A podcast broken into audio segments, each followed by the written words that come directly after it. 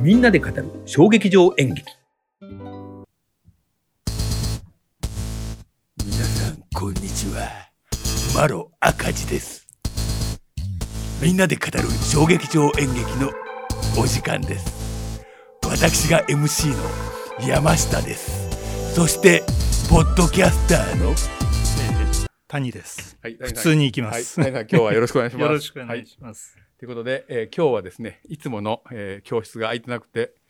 えーこういう黒バッグの教室やっていたので、なんか閉まりますね。そうなんですよ。で、マロ赤字かなと。うんということでなるほちょっどと。えちょうど、えーシアタートラムかなんかで、やってましたよね。ん今やってるのかなうん、ちょうど、ちょうどですよね。タイミング的にね、は。面白い俳優さん。はいえ。上半身裸になろうと思いましたけど、さすがに、ちそれょはやめた方が。っとレギュレーション的えにまずいので、えー上はシャツを着ておりますが、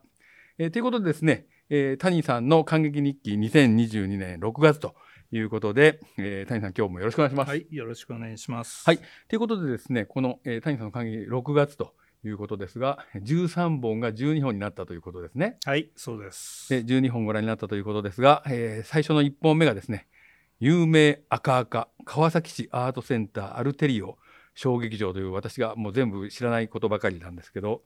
えーどんなやつだったんでしょうか。はい、ままずあのこの劇場なんですけども、はいえー新百合ヶ丘駅から、まあ、そ歩うねいてすぐのとこなんですけれども、うん私もあの小田急線ですよね、はいええあの初めてじゃないかな降りたのうんうが、んうんええそれで結構いい場所にあって、うんうんさ坂の下にあるんですけれども、えーいい場所にあって、えーなかなかいい劇場でしたねキキャパもね、えーそうだな鈴なりぐらいかなそれでちゃんと通路の通路のある鈴なりっていう感じ公共劇場なんですよね。公共劇場し私立です、えーでも、ええそれから大きさを作るのっていいですね。それでね映画もやってるのかななんか劇場こもあのって劇場で上映もできると。ええ、あーあなるほどそこなのかちょっと別の場所なのかわかんないですけど、うんええそこで、ええ初めて行った場所で、そうか場所なんかキャパ的にはすごいいい感じなんえでえあのだからもっと活用すりゃいいいいのになと思うんですけど集客がやっぱりき厳しいのかもしれないですね。ちょっと離れてますもんね。そうですね新百合だと俺僕帰れなくなっちゃ うんだよね。いや帰れますけども、うんまあそれでこれは有有名有名っていうのかな本有当は名じゃなくて有名。有名有名とはですね由来は、ええ夕暮れの夕に明るいはいはいはい。えーもしくは、えーゆ幽霊の幽に明るいもしくはゆあ幽霊の幽に、えー冥福の冥というちょっとあのあ意味深な言いろんな意味があ葉るんだなんですようーね。んそれでなる、ほどえー2015年に、えーはいできた劇団で、ええまあ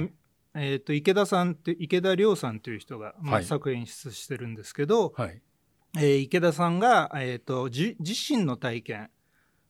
とうーかん周囲の人々から、えー聞いたあことを表現し発表してる、えーへー劇団で、なるほどえー今回はですねはい。なんと本当にパーソナルなマターで赤おじ赤おじいさんのことなんですよ赤ちゃんじゃなくて赤赤。赤々なんです。えー。なんだ。赤赤はあの絵画が中心まずねこのアルテリオに入ると会場に入ると抽象画が8枚かかかかってるんですね、うーんあの釣ってあるんですよ。それは劇場の中に。そう、中にあはは。ええそれで、えーまあ、あの、池田さんのはい祖父である、えー自由美術の先駆けと言われたのか本当かどうか知らないですけど、20世紀の抽象画家の、えー池田和和末さこのんここのチラシの絵は違うんですか。まさにまさにそうなんだ。ですおーこれ和ね和末とその家族の、えー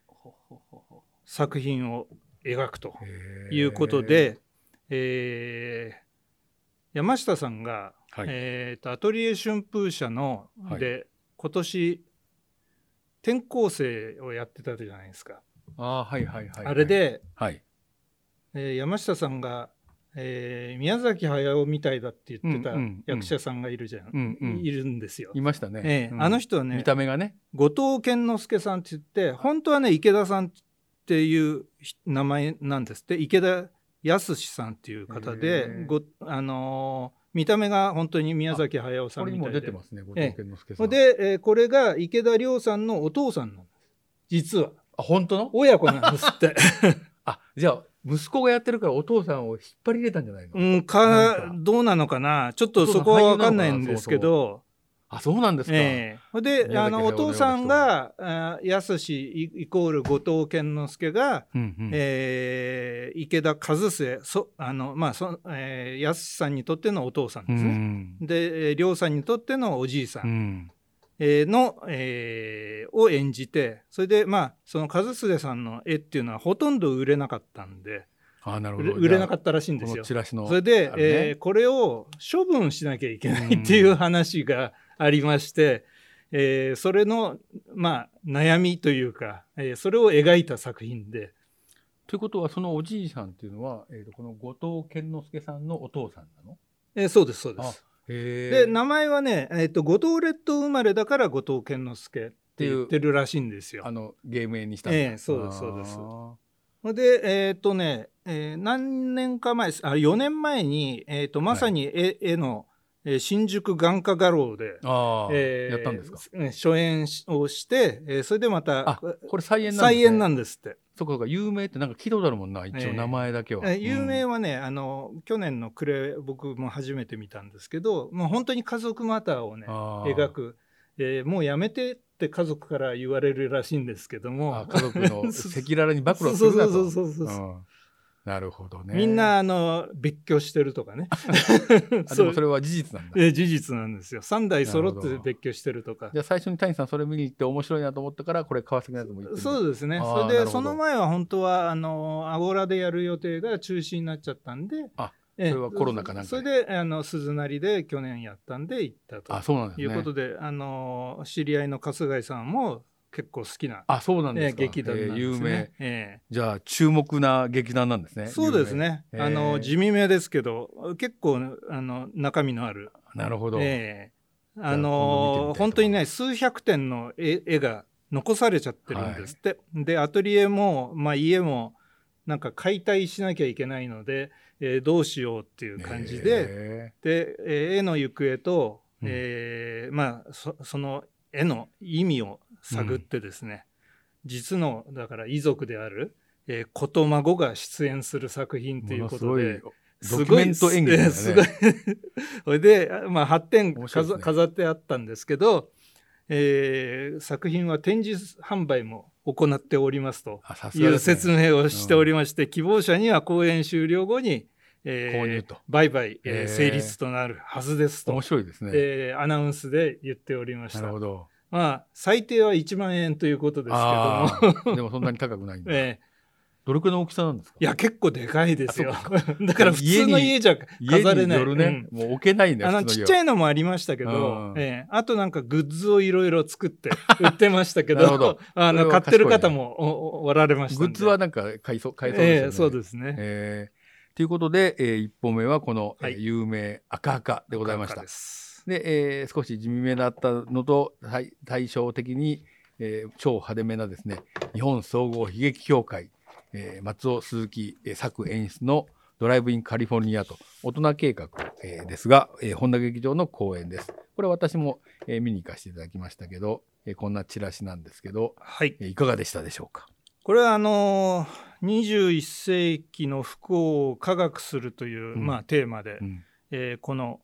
銘打たれてる、うんええ96年からやってるもう何作やってんだろうな、さええ何本かやってる、ええ教会なんですあけど総合悲劇協会、ねえー総合悲劇協会。で、えー、と外部の人と大人計画のメンバー結構だからあの外部が結構入ってるんですよね。ああ、えーそれで松尾さん100円ってことですね。そうですね、はい客演であの松尾さんがプロデュース公演だということで私をたまたまこれ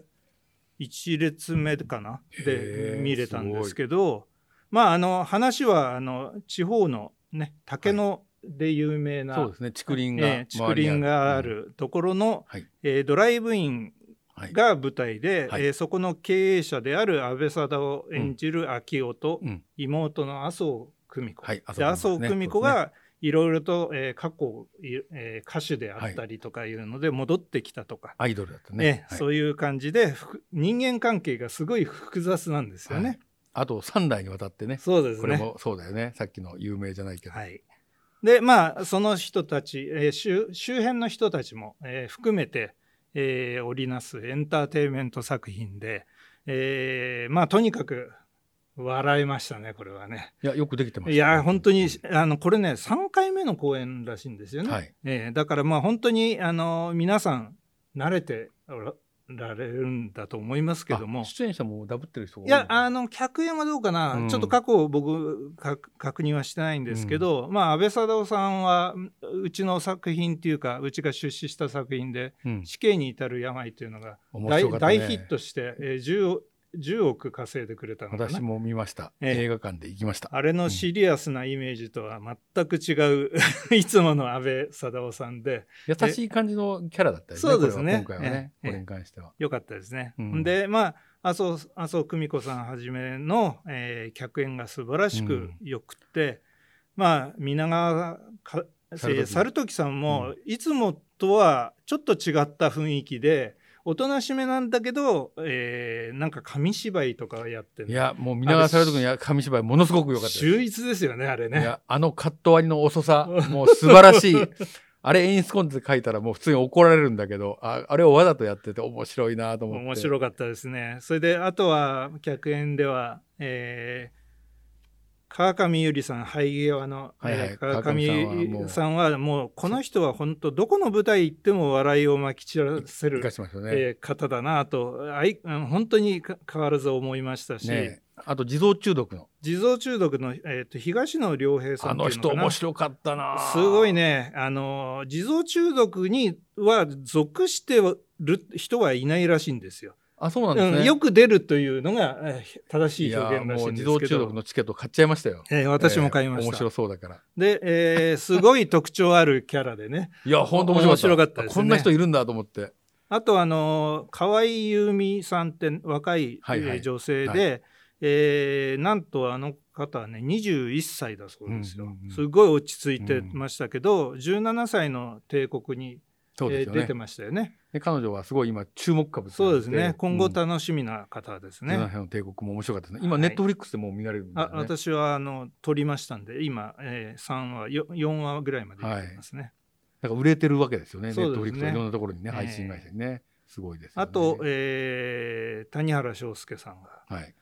もうすごい渋い太い声で、はいなんかマネージャー役。かっこいいですよね麻生久美子のマネージャー。まあ元ね、うん。あ、そうか、元か。え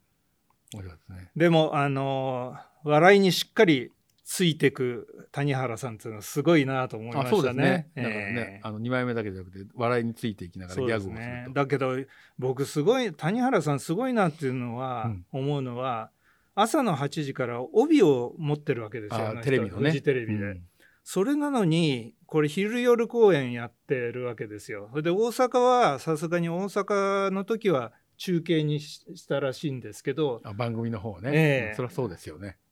とは言いつつもよくやるなぁと思いましたね。いや、でも、おも楽しいんじゃないのえやっえぱいりや、うん本当に楽しいと思いますね。やっぱりね、舞台は板に一回立つとやめられないっていうそのれがあるかと、ら。特に、あの、松尾さんのこういうね、話ってなかなか面白いですから。この前あのうちのあの温度の岩崎さんっていうあのディレクターはい。劇団ノーミーツのがなんかあの TFC ラボでやっていてで好きな劇作家誰ですかって聞いたらあ松尾松鈴木松尾さんって言ってましたよいね。やすごいあ松尾であんなにまだ20代でね若いのに、うんあ松尾鈴木が好きなんだってやっぱりだからすごい幅が広い世代に人気なんだなと思うって、ん、そうですよね。感心したんですけどうんこれ割とでもあの死の予感を感じさせるところがいっぱいありますよね。あ、そうですね。おばあさんがあの、うんえー、と首吊り自殺したりとか、でこう代々にわたって自殺者が出ているっていうのでねなんかそれをもうなんか逆にあの、えー、と隠されたテーマとしてあるのがすごい面白かったうなと思って、ん、そうですね、うんふくふ複雑なとこがねちょっそとう裏には隠れてるっていうそうな感じですんですよ、ね、よだからそこがやっぱり総合悲劇協会らしいですね、えー面白いだけじゃないぞっていうのがまあ悲劇なんですよねだからねそうそうあなんる意ですよ味ねね 笑いだけじゃないねそうでも悲劇と喜劇は紙一重だからねそうですねうん、だからまあそういったことをあの松尾さんはもう意識的にやってらっしゃるんじゃないかなっていうふうに思って、まあ、素晴らしいえー舞台だったと思います、本当に。そうですね、はい、で、えー、と3本目がですね、えー新国立小劇場えーの、えープログラム公演ですけど「貴婦人の来訪」これ私はもうタイミングが合わなくて7月6月が忙しすぎていけなかったんですが、えーこれはどんなやつだったんでしょうかと。いうこんな感じで大丈夫ですあか大ね丈夫です。はいちょ。っと、えー大丈夫ですよ。光っちゃってるかな。ね、大丈夫。はいはい。えーこれはですね、木山さんえーっと、まあ、シリーズ声、えーまあ、議論、正論、なんたらかんたらの、えー最終第第3弾ですね。はいはいはい。えーそれで、えーっと、フレー、フレー、フレードリッヒか、フリードレッヒ、はい。デュレンマットデュレ、ンマットね。えー小山スイスの、えー翻訳。ええあのー1956年初演の、えー貴婦人の来50訪年代のと記憶なんだ。えなるほど。えで去年あのこの番組においでいただいたえーオフィスコットーネのわ綿貫凛さんが、はい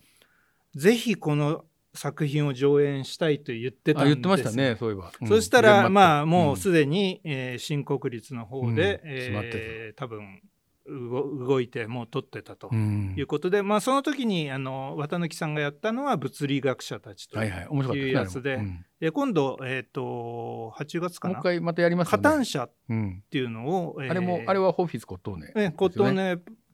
プロデュースで、えー、と稲葉佳恵さんあが演で出すねえするっていうことで、えーやられますね。はい。えーっとこれのこの作品は、えーっと映画にもなってますしオペラとかミュージカルとしてもなんか上演され続けてる名作だそうで映画はこの貴婦人の来訪っていうタイトルなのかななうん、だろうん多分そうじゃないですかうあーんの日本では公開してるかどうかわかんないあ、ですそけうなんですど、ね。まああの悲劇的な喜劇うん。なんですね。でかつて、えー、と産業が、まあ、発達してたというか、はまあ、栄えてた都市ギュレンっていう都市なんですけど、うんそこで地場産業が没落していくんですよね。ううんそれとともに、えー活気がなくて、うんえー各駅停車しか1日1本か2本しか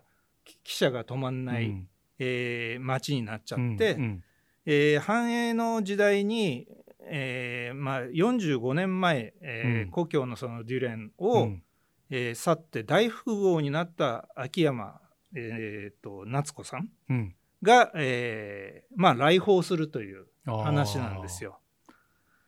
で彼女が、まあ、その目的は何かというとあーはい。まああるんですよ ここに。ななんですかそれ あのまあ言ってみればなんなんて言うんだろうな復讐みたいな。何感じあの見返してやるみたいな感じ。うん、あおの単金持ち純なおいやそそれだけじゃなくて、まあ、全ての産業を買っちゃってたりするんですけど何よりもは、えー彼氏だった彼氏だったっていうかな、うんえー恋人だった人に捨てられてしまったんですね、はいうん恋人役があの相島さんですよ。あーはいはい、ええはい。それその人への復讐的な、うーんまあそれとその秋山さんに対のにみんなさ賛同してっちゃうんですよね。はいはいはいはい。ええどまあ、同調圧力っていうんですか、うんうんそれで町の人たちが全部そっちに流れてっちゃうと、でまあ70歳なんですよ相島さんがそのうん役ではね、。うんうんうんで追い詰められて、まあ、焦燥感うんうがんまあすんごい漂ってるんですけども、でもなんかすごい達観したうんサバサバした感じうんでうん終わっていくっていう話で、なるほどねええこれね、えー休憩2回挟んで3時間の、すごいですね。えーちょ本当に長編で、えーあの見応えありでしたうんね。えーあのいつものバルコニー席で見ましたけれあどそっもか、えー3300円かな、はいはい、ええ B 席かなんかえねー。B はい。っ席です。はいえーていう、えー、求人の、えはい、ー来訪で来した。訪でした。